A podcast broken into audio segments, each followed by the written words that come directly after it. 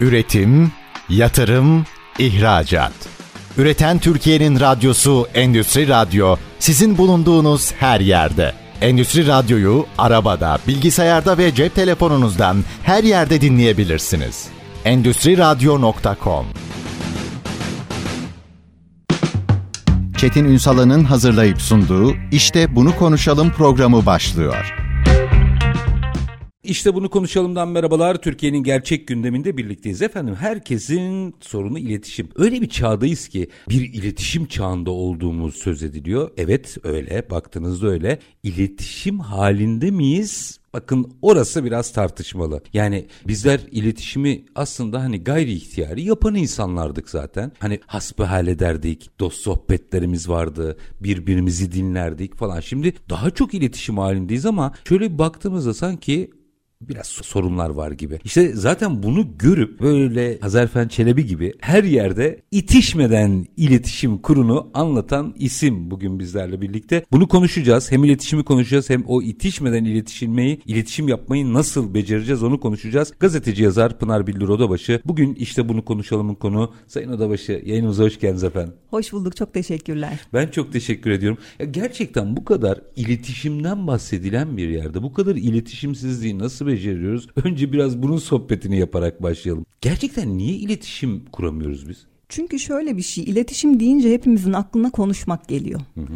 Aslında iletişim bazen bir bakıştır, bazen bir gülüştür, bazen bir kahkahadır, bazen çok içten derinden çekilen bir oftur, bazen de susmaktır. Ama biz ne yazık ki sürekli konuştuğumuz için bir türlü iletişim halinde olamıyoruz aslında. Çünkü şöyle düşünelim. Konuşmayı öğrenmek iki yıl alır ama susabilmeyi öğrenmek 60 yılımızı alır. Doğru. Mesela bir bilgiye sormuşlar. Demişler ki bir insanın zekasını nereden anlarsınız? E konuşmasından demiş. Ya hiç konuşmazsa diye sormuşlar. E, o kadar akıllı insan yoktur ki demiş. Dolayısıyla konuşmak sadece iletişimin bir öğesi gibi düşünülmemeli. Biz doğru yerde konuşmalıyız. Asıl mesele bu aslında. Bunu biraz açacağız. Yani toplumsal hayatımızdan iş ilişkilerimize kadar evet. her yerde açacağız ama bu kavramı biraz konuşmak istiyorum. İtişmek, itişmeden iletişimde bulunmak. Nasıl itişiyoruz biz? Şöyle itişiyoruz. Düşün mesela hastaneye gidiyorsunuz. Ben kendimden bir örnek vereyim. İletişimde Lütfen. samimiyet çok önemlidir çünkü. Şimdi eşimin görevli olduğu hastaneye gittim ben. Önümde işte aslında oraya direkt odadan girip böyle bir yüzsüzlük yapıp tabiri caizse ben geldim şunun vasıtasıyla geldim diye girebilirim. Fakat önümde o kadar çok bekleyen insan var ki bir yaşlı dede var, önünde çocuğu da bir kadın var, bir devlet hastanesi. MR çekileceğim. Hiçbir farkım yok onlardan. Yani onların hakkını da gasp etmek gibi bir lüksüm asla olmamalı. Sırada bekliyorum uzunca böyle bir sıra. Tam bana gelecek 10 dakika var öğle tatiline. Sıra bana geldi. Ama içeriden seslenen yok. Böyle kapıyı tıklatıp en böyle kibar halimle affedersiniz gelebilir miyim acaba diye sordum. Okumanız yazmanız yok mu dedi öğle tatiline girdik dedi. Şimdi çat diye suratıma kapattı kapıyı. Bir sırt emarına bir burun emarı daha eklendi. Dolayısıyla şimdi o arada önlük giymekten çok da hoşlanmaz eşim geldi. Kaç saattir neredesin sen dedi. Yani iki dakikalık bir şey. O arada kapıyı bir de o açtı. Laftan anlamıyor musunuz siz dedi. Öyle tatiline giriyoruz beyefendi dedi. Çat diye kapıyı kapattı. Sonra eşim dedi ki bakın ben buranın hocasıyım. Ama dedi bu tavrınız çok çirkin. İnsanlara insanca davranmak için size kimlik ispatı mı yapmamız gerekiyor? Şimdi bu sefer karşınızdaki asistan titremeye başladı işinden olma kaygısıyla. Bu sefer de ben onu teselli ediyorum. İyi misiniz diyorum. Su vereyim mi size diyorum. Dolayısıyla baktığınızda insanların kişiliklerine, bulunduğu mertebeye göre değil, insana insan olduğu için davranmak lazım. Buna başka bir örnek verelim. Ben iletişim fakültesinde okurken bir gün çok böyle zor bir sınavımız var. 500 sayfalık tuğla gibi bir kitap ve içinden tek bir soru çıkacak. Herkes harıl harıl çalışıyor sorulara. Çıkan soru şu. Her sabah bizim katı temizleyen hademenin adı nedir? Şimdi hademe oraları temizlerken siz çamurlu ayaklarınızla basıp geçip ondan bir günaydın esirgediyseniz yakasındaki adı görmemişsinizdir. Hı hı. Veya ona bir nasılsınız, kolay gelsin, günaydın demediyseniz o sınavdan kaldınız demektir. Ama oradan geçerken teyzeciğim işte Kader Hanımcığım yeni mi sildin? Basmayayım ben kenarından geçeyim. Kolay gelsin. İyi misin diye en azından böyle birkaç saniyesini ayırıp onunla sohbet edip sınıfa öyle girenler yüzle geçti. İletişimin kendisi budur aslında. Hoca Ahmet Şerif İzgören miydi? Evet, evet. Ondan dinlemiştim onu. Demek siz onu yaşayan evet, öğrencilerden evet, evet. biriydiniz. Ama bu muhteşem bir örnek gerçekten. İletişim böyle bir şey işte. Hı-hı. Peki şimdi baktığımızda herkesle düz mantık oturalım burada konuşalım. Tamam. Herkes bu konuda hemfikir olur. Hı hı. Niye uygulamıyoruz? Sabırsızız çünkü. Sabır yok. Şöyle düşünün. Önceden birine mektup yazdığınızı düşünün. Hı hı. İşte o mektubu yazıyorsunuz, postaya veriyorsunuz, gidiyor bir 10 gün, 15 gün karşı taraf cevap yazacak. Onun da gelmesi bir 15 gün falan değil mi? Sabırla beklerdik. Şimdi WhatsApp'ta o mavi tık tıkları görüyoruz değil mi? İki dakika geçmiş. Niye cevap vermiyorsun? Neredesin? Kiminlesin? Bir tripler. E iki dakika geçmiş daha. Biraz sakin. Bekle belki müsait değil. Ama hayır. Teknoloji evet çok güzel bir şey ama bizi bir yandan da çok sabırsız yaptı. O zaman iletişimle ulaşılabilirliği biraz karıştırdık biz. Evet, aynen ee, öyle. Onu biraz açalım isterseniz. Çünkü tamam. herkes teknolojiyle herkes birbirine ulaşabiliyor zannediyor. Ama orada biraz sıkıntı var sanki. Bir dipnot vereyim, oradan açın ne olur. Bunu özellikle sanatsal faaliyetlerle uğraşanlar adına sorayım mesela. Hı hı. Eskiden biz bir aktörün, aktristin belki yerini tespit ettiğimizde gider bir imzalı fotoğraf alırdık. Hı hı. Şimdi onlara ulaşabiliyoruz. Evet. Ama bu bizi biraz nezaketsiz yaptı sanki. Evet. Hadi bu boyutu açalım. Maalesef öyle oldu. Yani her ulaşabildiğimize ulaşmak, e, haklı olduğumuz, onun da bize cevap vermesi anlamına gelmez. Bunu bizi kırmamak adına yapıyor olabilir ama bir süre sonra karşı tarafı yıpratmaya başlar. Biraz empati yapmak lazım. Şöyle düşünün. Yolda iki tane teyze karşılaşıyor komşu. E, nasılsın komşum diyor biri. Çok diyor kötüyüm. Moralim çok bozuk diyor. Gelinimin evinden geliyorum. Gelinim diyor e, çalışmıyor. Bütün gün evde. Çocuğun bakıcısı var. Evde hizmetçi var. Oğlum da diyor işte perişan oldu ona diyor hizmet etmekten. Çok moralim bozuk diyor. Neyse diyor beni boş ver sen nasılsın diyor. Aman diyor buna mı üzülüyorsun canım diyor. Ben de kızımdan geliyorum. Çok mutluyum diyor. Çocuğun bakıcısı var. Evde temizlikçi var diyor damadın kızımın elini sıcak sudan soğuk suya sokturmuyor. Çok mutluyum diyor. Şimdi baktığınızda iki tane aynı olay ama tepkimeleri, yansımaları çok farklı. Dolayısıyla biz empati yapmıyoruz. O sanatçının yerine kendimizi koysak dakika başı telefona bakmaktan, dakika başı rahatsız edilmekten illaki rahatsızlık duyarız. Onun da bir çocuğu var, onun da bir eşi var veya özel hayatı var. Her dakika bizi kırmamak adına bizimle iletişimde olmak zorunda değil. Yüz tane fotoğraf çekiliyor hayranıyla bir kişiyle çekilmediğinde işte şımarık, kendini beğenmiş, ünlü evet. olunca böyle ol diyorlar. Fakat bu eksik bir tanımlama oluyor. Ya ama o zaman bizde o bir olmamışlık var. Var maalesef. Yani şöyle diyeyim ben bir olay anlatayım size ismini vermeyeceğim tabii. Çok herkesin tanıdığı bir şovmen, televizyon şovmeni. Hı hı. Birlikte bir organizasyon sunduk dönüyoruz. Sabaha kadar da biraz sohbet ettiğimiz için uykusuz. Kenara köşeye bir yerde kahvaltı yapacak adamcağız. Hı hı. Ve bir izleyicisi geldi. O daha popüler tabii. Kahvaltı yapıyorum dedi. Bakın bu çok güzel bir iletişim. Evet. Olsun bir fotoğraf çekebiliriz dedi. Yani niye bu tahammülsüzlük? Yani çok aslında kibarca diyor ki size kahvaltı yapıyorum. Daha sonra demektir bu. Evet. Biz anlamıyor muyuz? An, anlamamazlıktan geliyoruz. İşimize gelmiyor çünkü. Çünkü orada çekileceğimiz bir fotoğraf işte paylaşacağız onu sosyal medyada. Oradan alacağımız ilgiye meraklıyız biz. Burada rahatsız ettiğimiz insanı düşünmüyoruz. Orada da kendimizi düşünüyoruz. Başımıza ne gelirse kendimizi düşünmekten geliyor. Bencillikten geliyor biraz da. O zaman aslında iletişim bunu daha sonra şirket boyutuna da getireceğim. Yani daha sonra hiyerarşi devreye girdiğinde neler oluyor onları da konuşacağım. Önce bir düz hayattan konuşalım. Ee, orada o zaman bizim... Hı hızla iletişimsizlik halimiz aslında bencilleştiğimizi mi anlatıyor bize? Aynen öyle. Bencil, sabırsız, empati duygusundan yoksun olduğumuz anlamına gelir. Hiç hoş şeyler değil. Bunun biraz eğitimle de ilgisi var. Sosyal çevreyle de ilgisi var. Yetiştirilme tarzıyla da ilgisi var. Ama her şeyden önce insan olmakla ilgisi var. Ya buna biraz itiraz edeceğim.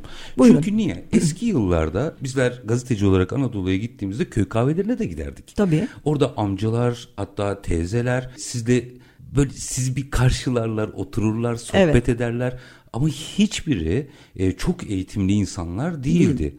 Keza büyük şehirlere geldiğimizde hasbihal etmek diye bir kavram vardı. Hı hı. Herkes birbiriyle sohbet, sohbet ederdi. ederdi. Ama şimdi o insanlardan bu çıktı nasıl oluştu? Ben de onu anlamıyorum.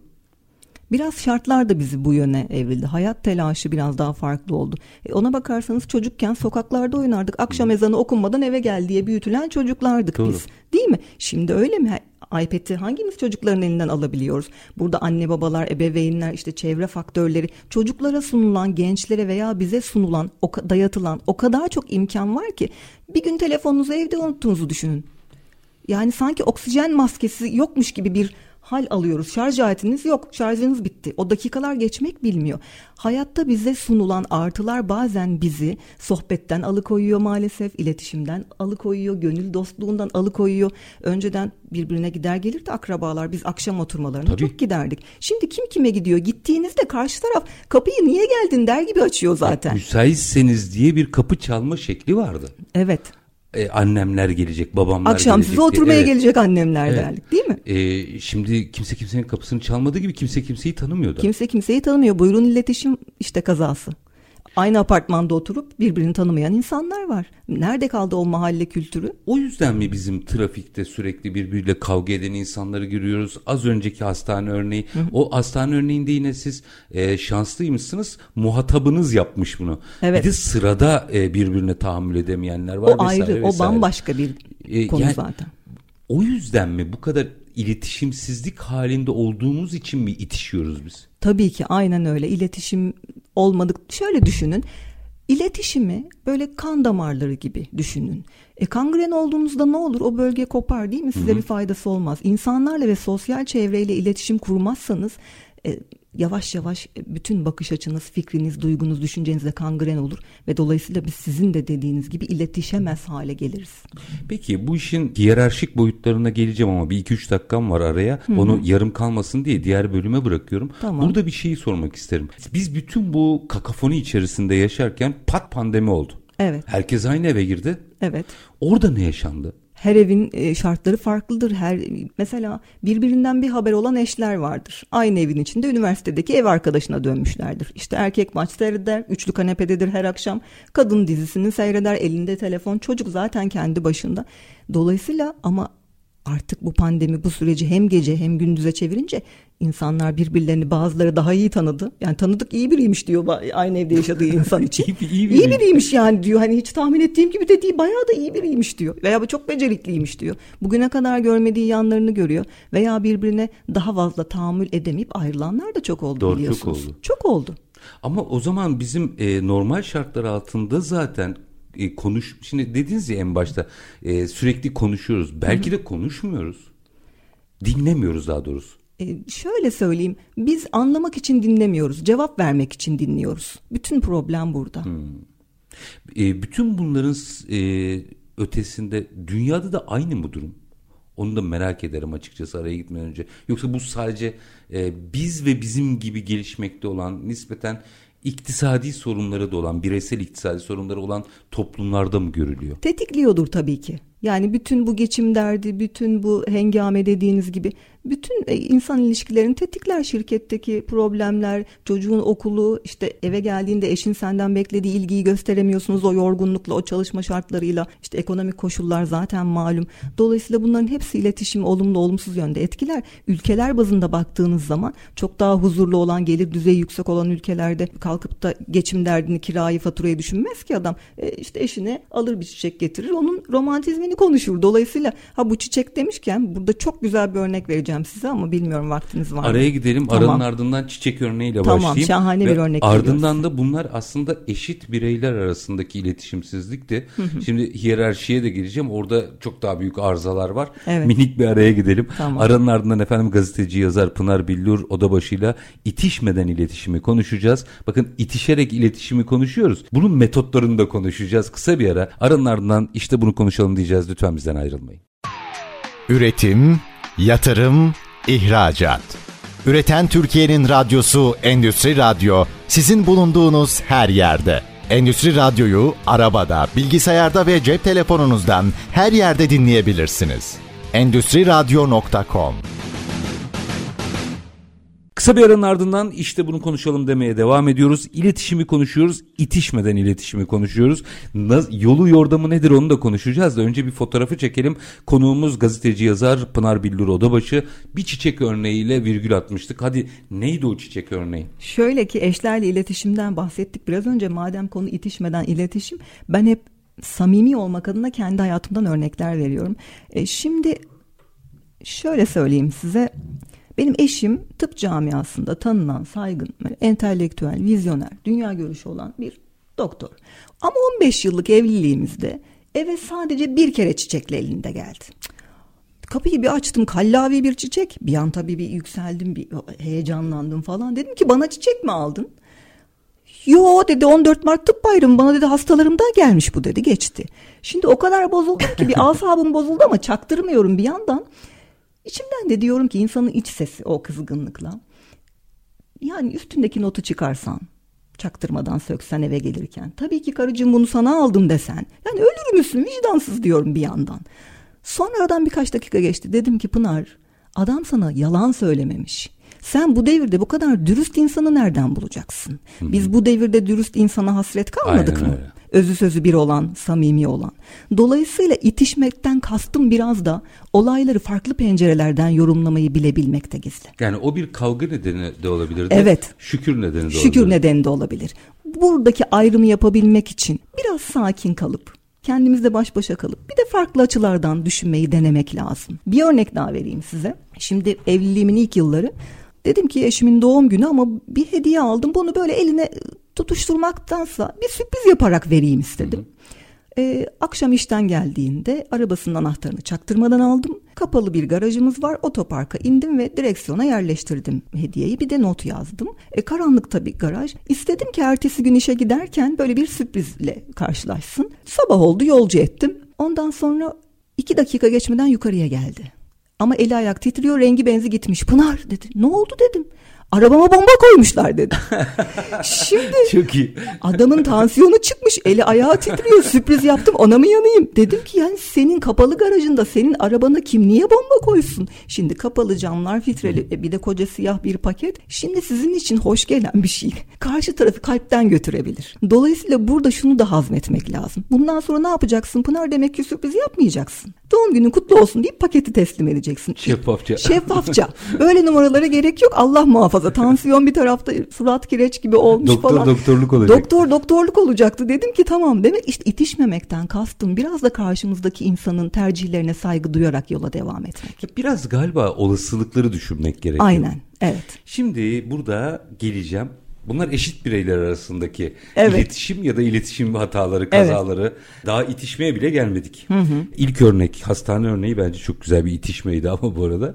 Şimdi işin içine hiyerarşi girince durum değişiyor. Evet maalesef. Ben bu örneği galiba bir kere daha söyledim ama şirketin halı saha maçında müdürüne giremeyen personel gördüm ben. Doğrudur tabii çalım atmak istemez. Hani sert giremeyen diyelim. Halbuki o bir spor müsabakası içerisinde Evet. bunları bakmazsınız. Çünkü o anda arkadaşınızdır o. Evet. Gibi gibi. Aynı şey şirketin içerisindeki ilişkilerde de gündeme geliyor. Ama bunu iki boyuttan değerlendirmenizi rica edeceğim. Bir, o hiyerarşinin iletişim iletişimde sıkıntılara yol açmasına.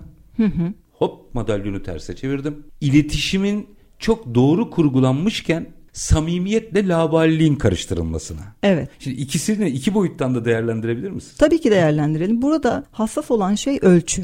Biz ölçüyü kaçırıyoruz. Birazcık samimiyet gördüğümüzde yüz bulup farklı isteklerimiz olabiliyor karşı tarafı rahatsız eden ama fazla ciddiyette de gerçekten iş verimi düşebiliyor. Bir kere iş yeri dediğinizde samimi bir ortam olmalı. Ayaklarınız geri geri gitmemeli. Bunu sağlayacak faktörler kimdir? Çalışanlar, işverenler, birlikte çalıştığınız arkadaşlarınız. Orada öncelikle samimi bir ortam olması lazım ama laçka değil kesinlikle. Ciddi bir ortam olması lazım. Ama ciddiyet deyince insanlar hep surattaki suratsızlığı algılıyor. Ciddiyet prensiplerle olur yani suratla olmaz bu iş.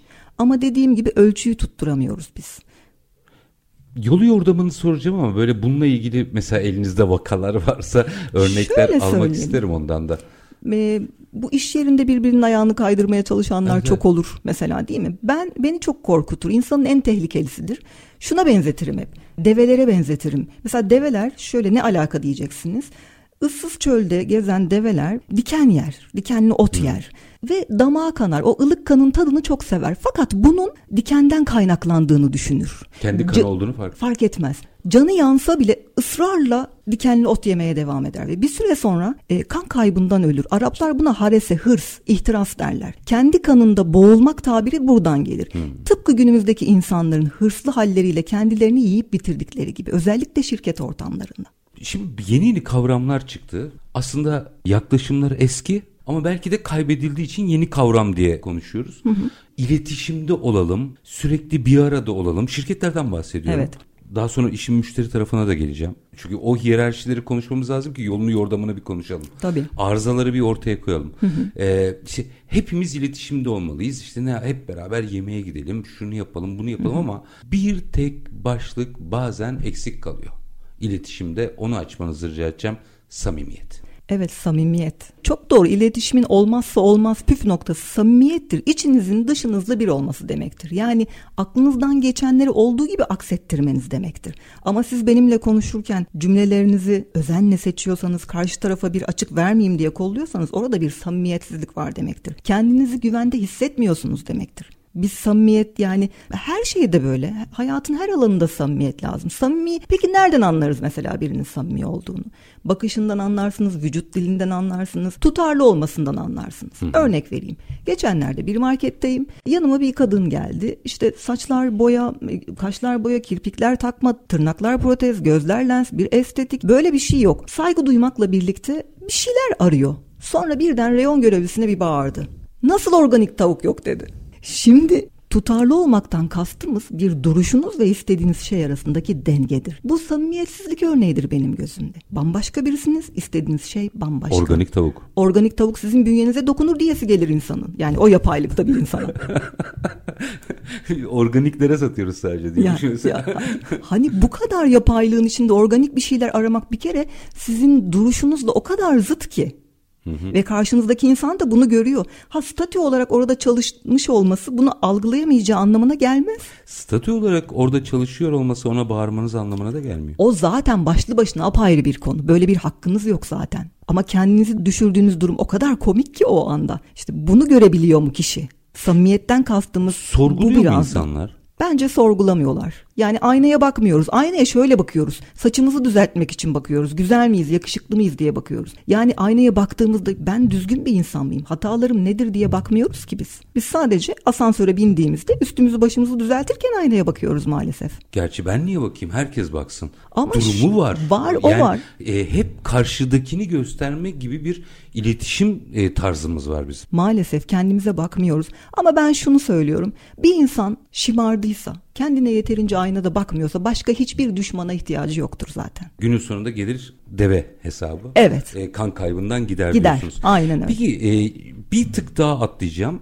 Daha sonrasında bunun doğru iletişim şekillerinde konuşacağım. Bunlar aslında hepsi itişerek iletişimin güzel örnekleri. Bir noktaya da hiyerarşi evet şirket içerisinde bu dengenin sağlanması onun nasıl sağlanabilirini biraz sonra konuşacağım soracağım. Bir de müşteri.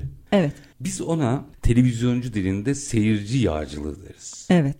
Şimdi nazik olmak başka bir şey. Hı hı. Yağcılık yapmak başka bir şey. Başka bir şey.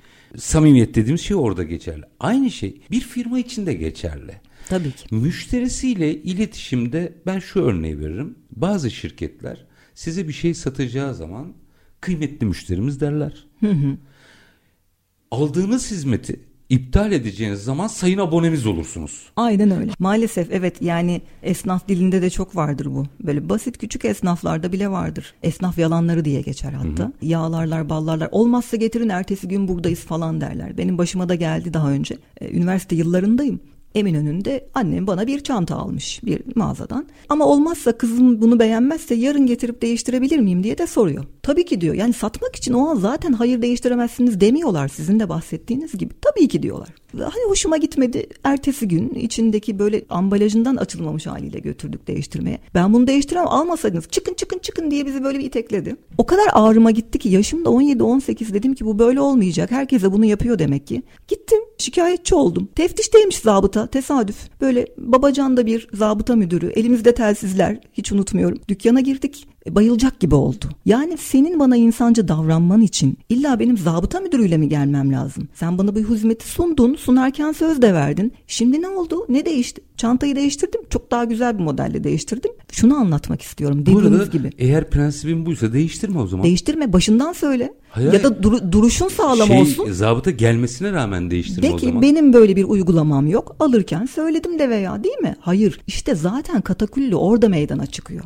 Ben sana aynı şeyi istediğimde sözümü geçiremiyorum ama zabıta amirin elinde telsizle görünce buyurun efendim istediğiniz modeli alabilirsiniz. Bu da hediyemiz olsun diyorsunuz. Bu aradaki uçurumu çözmek lazım. O zaman bizim iletişirken itişmemizin nedeni aslında büyük ölçüde şeffaf olmamamız Maalesef. ve samimiyetsizliğimizden Aynen geliyor öyle. sanıyorum. Peki niye herkes karşındakinden bekliyor? Bunu da çözemiyorum mesela.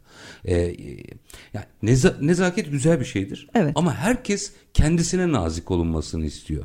Evet. İletişimde de böyle. Böyle. Ama kimse nazik olmaya çalışmıyor. Çok az bir grup var çalışan. Onlar da Evet, çok onları çok tenzih kıymetlidir ederim yani. zaten. Onları- Ama genele baktığımızda çok haklısınız. Herkes incindiğinin farkında. Kimse incittiğinin farkında değil maalesef. Çünkü mesela bunu en çok trafikte görüyoruz. Evet yol verme kavgalarından kaç kişi öldü otopark yani ortada fındık kabuğunu dolduracak bir neden bile yok. Biz ama niye bakıp da gülüyorsun diye birbirine böyle hani atlayan zıplayan bir millet olduk. Otoparkta yol verme kavgası sen geçeceksin ben geçeceğim. Bazen şöyle bir şey oluyor. Ben de şeridimde dümdüz gidiyorum. Emniyet şeridinden gelip sizi sıkıştırdığında birinciye tahammül ediyorsunuz, ikinciye ediyorsunuz ama üçüncüde diyorsunuz ki hayır yol vermeyeceğim. Bir süre sonra siz ne kadar kibar olursanız olun karşı tarafın size dayattığı gibi davranmaya zorlanıyorsunuz. İtişmeye başlıyorsunuz. İtişmeye yani. başlıyorsunuz. İyi insanlar da yoldan çıkmaya başlıyor yani. Peki itişmeden iletişimle ilgili bizim bireysel olarak neler yapılabilir onların biraz alacağım ama aslında işin temelinde galiba toplumsal olarak eğitim olarak bazı şeyleri düzeltmeye başlamamız gerekiyor.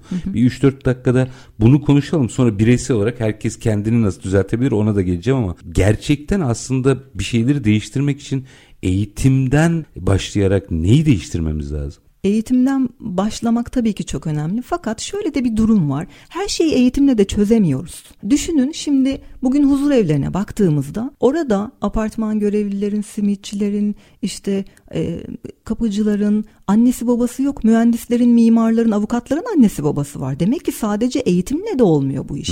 Evet tamam bilgi beş harflidir ama bunun beşte dördü ilgidir. Eski siz bahsettiniz ya biz köyde işte giderdik Anadolu'da böyle bir misafirperverlik ki hala öyle. Hala da öyle Hala daha öyle. E, oradaki insanlar e, hasbelkader şartlarda ilkokul mezundur belki ama size sunduğu güler yüz, size sunduğu misafirperverlik, o samimiyet duygusunu siz bugün bazen çok iyi üniversiteleri bitirmiş insanlarda bulamıyorsunuz.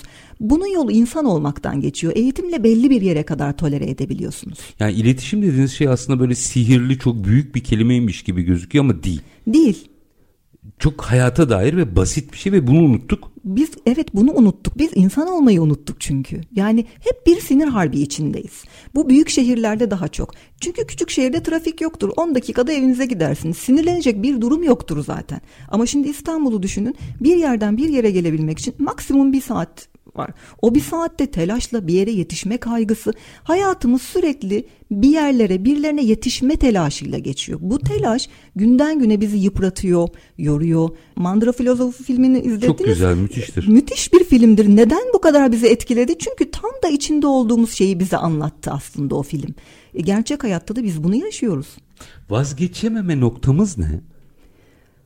Lükslerimizden vazgeçemiyoruz. Lüks sandığımız şeyler aslında bizi doğal hayattan uzaklaştıran e, kandırmacalar diyeyim ben size ama şöyle de bir durum var. Şimdi büyük şehirlerde elbette imkanlar daha fazla, iş imkanları daha fazla, işte çocukların tercih edebileceği okullar, onların gelecek kaygıları. Ne derler bizde hep emekli olup bir sahil kasabasına yerleşmek istiyorum.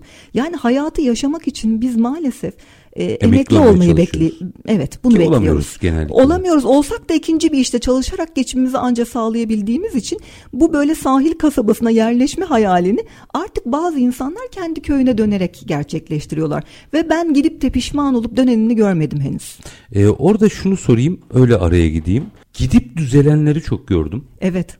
Orada çok saf, düzgün olup büyük şehre gittiğinde değişenleri gördüm. Evet. Şimdi bu, bu garip değil mi? Aynı insan. Çok garip tabii ki. Onun özünde bir problem var demek ki. Şimdi şöyle bir insana makam verirsiniz, mevki verirsiniz. Eğer değişmiyorsa gerçekten çok kaliteli. Duruşu, karakteri tamamen oturmuş bir bir- bireydir. Ama şartlar güzelleştikçe, insan, yani şartlar, konumlar yükseldikçe insani değerler aşağı doğru iniyorsa orada bir kişilik problemi var demektir zaten. Bir, bir araya gideceğim.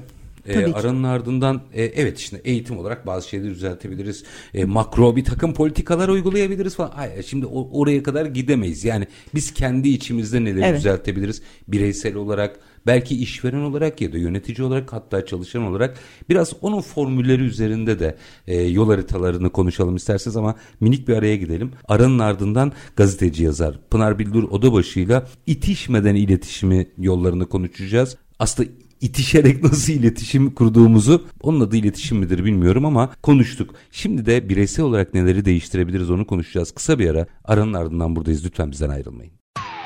Üretim, yatırım, ihracat.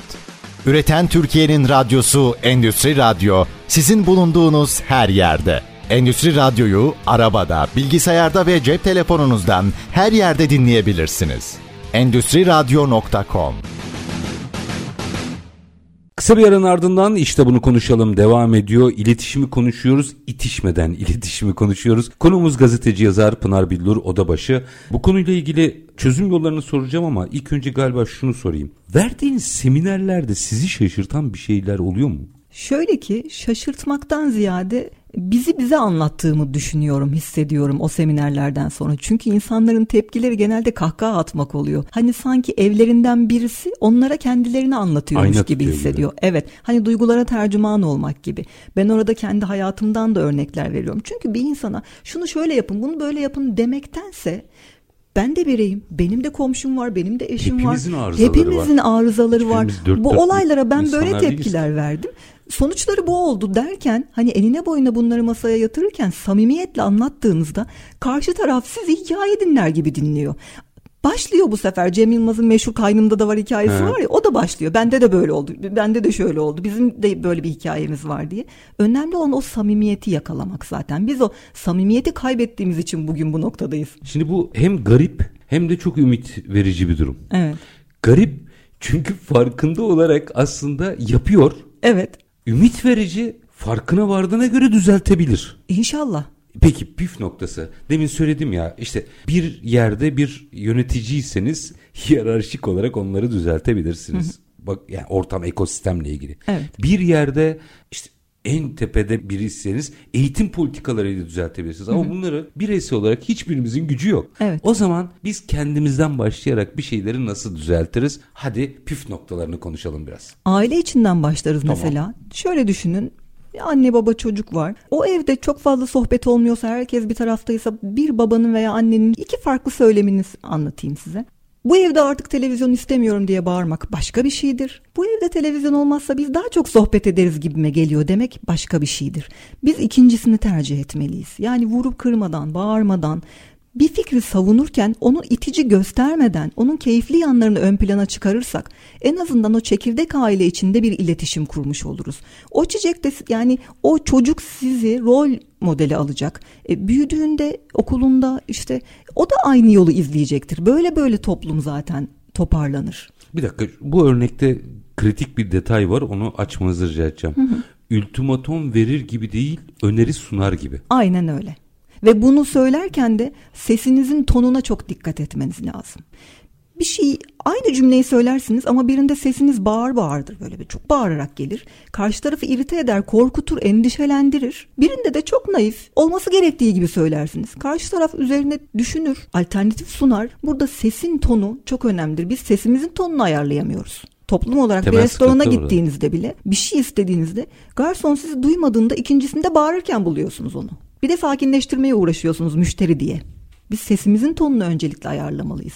Üslup problemi de var zaten biliyorsunuz. Bir parça eğer hani nasıl diyeyim kendinden eminse insan işte hasbel kader bir yerlere geldiyse siz demeyi unutuyor. Karşısındakine sen diye hitap ediyor. Hı hı. Ne kadar çirkin bir şey bu. Biz siz kelimesini söylemeyi unuttuk mesela. Maalesef. Sen diyoruz. Karşımızdaki kişi kim olursa olsun. ister büyük, ister küçük, ister yaşlı, ister genç. Biz siz diye hitap etmeliyiz. Ona yani kıymetli olduğunu hissettirmeliyiz her şeyden önce. Ama bunlar çok ufak detaylar gibi görünüyor. Ama sonra diyoruz ki nasıl böyle kaba hale döndük? Nasıl bu kadar kabalaşabiliyoruz? Bağırış çağırış her yerde. E markete gidiyorsunuz kasa kuyruğunda millet birbiriyle sataşıyor. E hastaneye gidiyorsunuz doktoru dövüyorlar. Restorana gidiyorsunuz istek şarkı çalmadı diye işte solisti boğazından evet, kesiyorlar. Maalesef. Biz nasıl bu hale geldik? Şöyle düşünün her bebek doğduğunda son derece masum, temiz değil mi? Yani günahsız, hiçbir şeyi bilmeyen. Peki bu süreçte ne oluyor da bir melek gibi insan olurken diğeri de her türlü fenalığı yapabilecek bir raddeye geliyor? Daha bir detaylandıralım. Detaylandıralım. Aynı kişi aynı zaman diliminde dışarıda çıkıp bunu anlatsanız asla böyle bir şeyi onaylamayacağı halde yapabiliyor. O ne? Tutarsızlık kendi içinde bir tutarsızlık var. Şöyle söyleyeyim size. El var. Eli düşünün. Hepimizin bir eli var. Bu eli bir doktor bir hastayı iyileştirmek için kullanırken aynı zekaya sahip başka biri bunu bir bomba yapımı için kullanıp insanları katlediyor. El aynı el. Parmak aynı parmak. Siz neyi ne için kullanıyorsunuz? Burada kişinin amacı önemli. Akıl evet çok kıymetli ama iyi işlerde ve doğru kullanıldığında bizim için faydalı.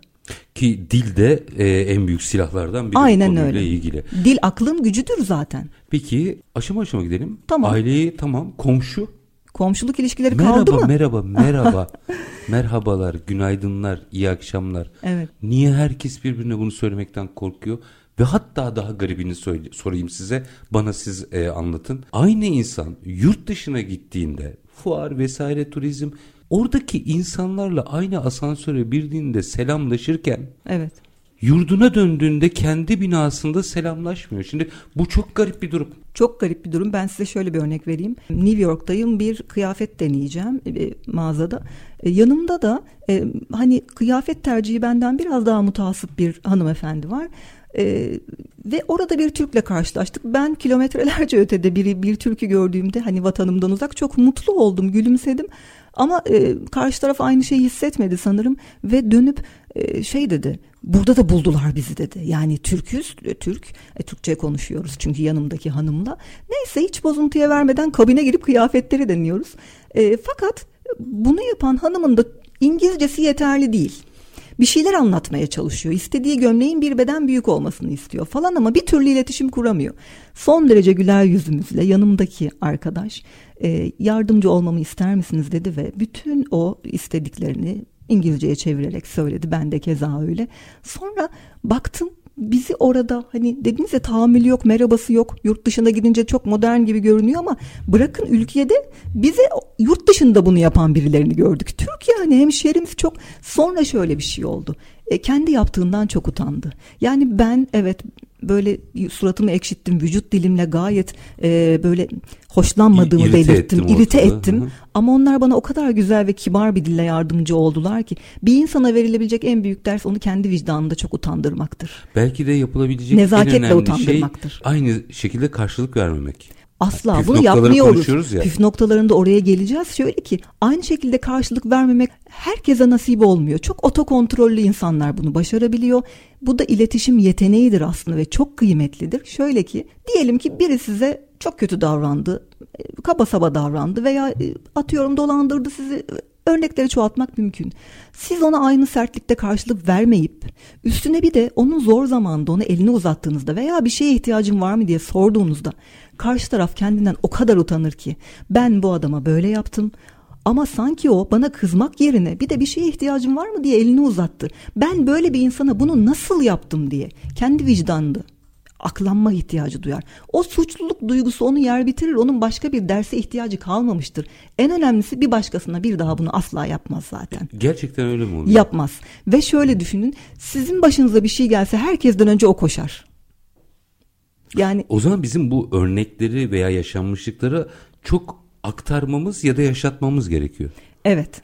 Aynen öyle. Yani bu örnekleri e, ben fırsat buldukça anlatıyorum. Siz de bugün bana bu konuda imkan sağladınız. Estağfurullah. Çok teşekkürler. Her şey kötüye gidecek diye bir kural yok. Gerçekten güzel şeyler de oluyor. Yani itişmek evet ama ben, ben bunları çok yaşadım. Dediğiniz gibi susabilmek büyük marifettir diye konuştuk ya az önce. Şöyle ki e, bir kere o anda o kızgınlıkla cevap verirseniz karşı tarafa siz haklıyken haksız duruma düşersiniz.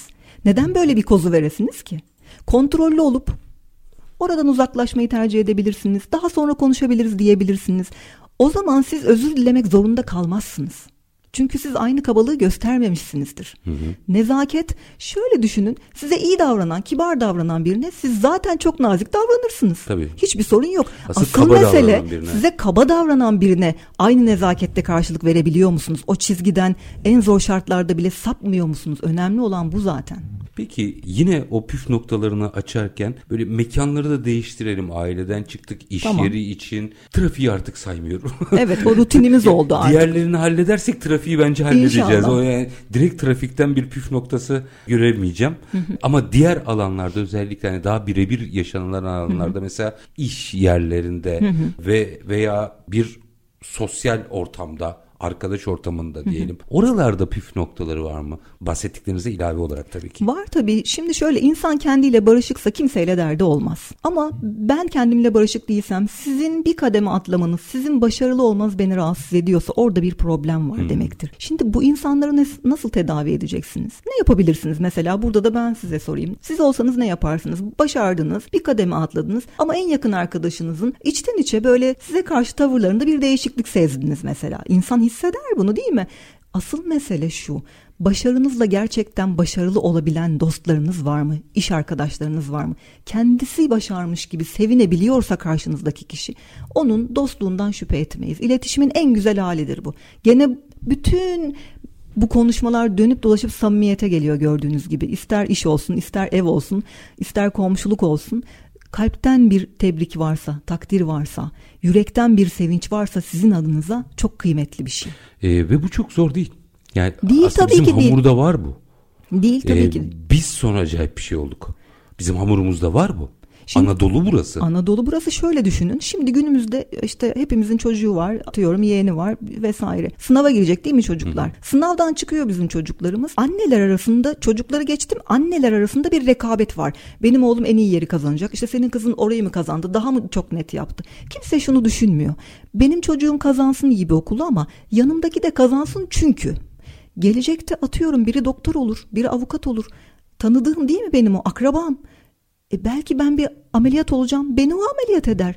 Yani bütün çocuklar okusun. Sadece benimki değil. Herkes iyi yerlere gelsin. O zaman bizim iyi niyet lazım. İtişmeden bize. iletişim kurmamızın temel nedeni aslında bunun hayatın bir yarış olmadığını anlamak. Aynen öyle. Yarışta değiliz biz. Biz birlikte yaşıyoruz. Durun Yarışmıyoruz. İki dakikam var ama şunu da yanıtını almazsam içimde kalacak. Buyurun. Yeni bir jenerasyon geliyor ve Hı-hı. yazarak anlaşıyorlar. Bunu ben garipsemiyorum. Yani o da onların iletişim türü olabilir. Hı hı.